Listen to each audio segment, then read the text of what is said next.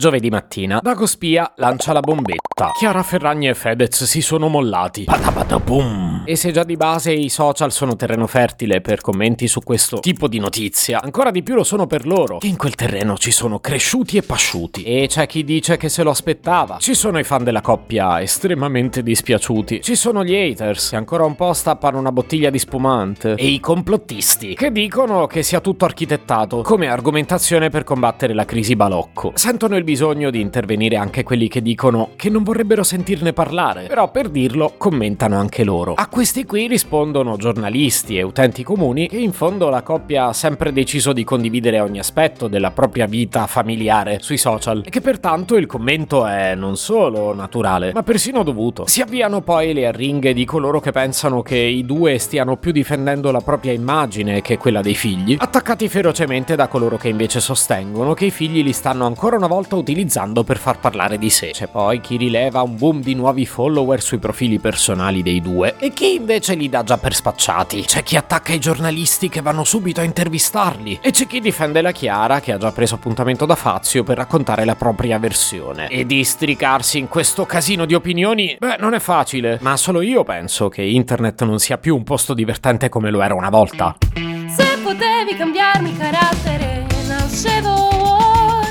chiama Marcello Forcina. Dice quello che pensa, pensa poco a quello che dice, ma quando c'è da parlare gli bastano 4 minuti e 37 e un Campari Spritz.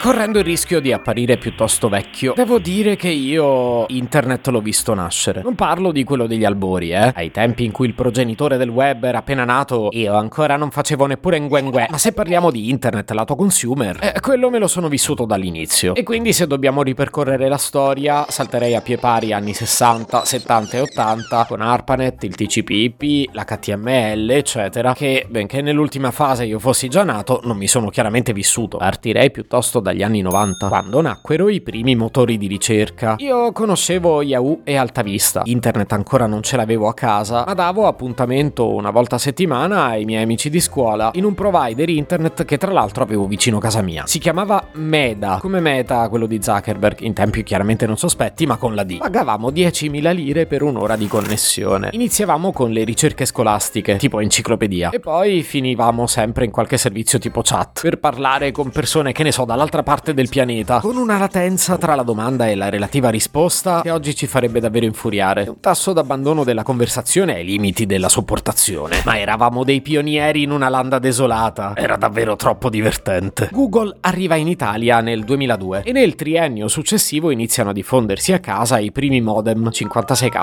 Lentucci, eh, soprattutto ci costringevano a chiedere permesso a mamma e papà perché gli bloccavamo la linea telefonica per connetterci. Non ci stavamo molto su internet. In quindi eravamo costretti a usarlo bene. Addirittura ci organizzavamo un po' in anticipo sulle cose che ci dovevamo fare. E fosse anche solo per l'attenzione che gli dedicavamo, sì, era divertente. Usavamo tutti quanti dei nickname. Eh sì, perché avevamo paura di essere rintracciati o di dire troppo di noi. Ma poi nel 2004 e nel 2006 nascono Facebook e Twitter, pure se poi in Italia arrivano in ritardo. E da lì abbiamo iniziato a usare i nostri nomi e cognomi veri e avviato conversazioni e interazioni sempre più realistiche. Poi non so cosa sia successo. Di sicuro internet non è più una landa desolata. Iniziava a essere il Far West che è diventato oggi. E un po' mi manca quando non dovevamo scannarci ogni giorno.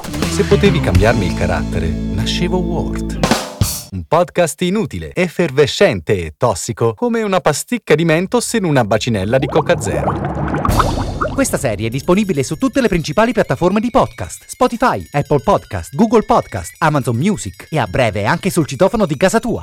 Stelline, recensioni e follow sono molto graditi. Per due chiacchiere con Marcello e aggiornamenti sui prossimi inutili episodi, segui il canale Instagram Chiocciola Nascevo Word oppure cerca su Telegram l'account Chiocciola Marcellogram.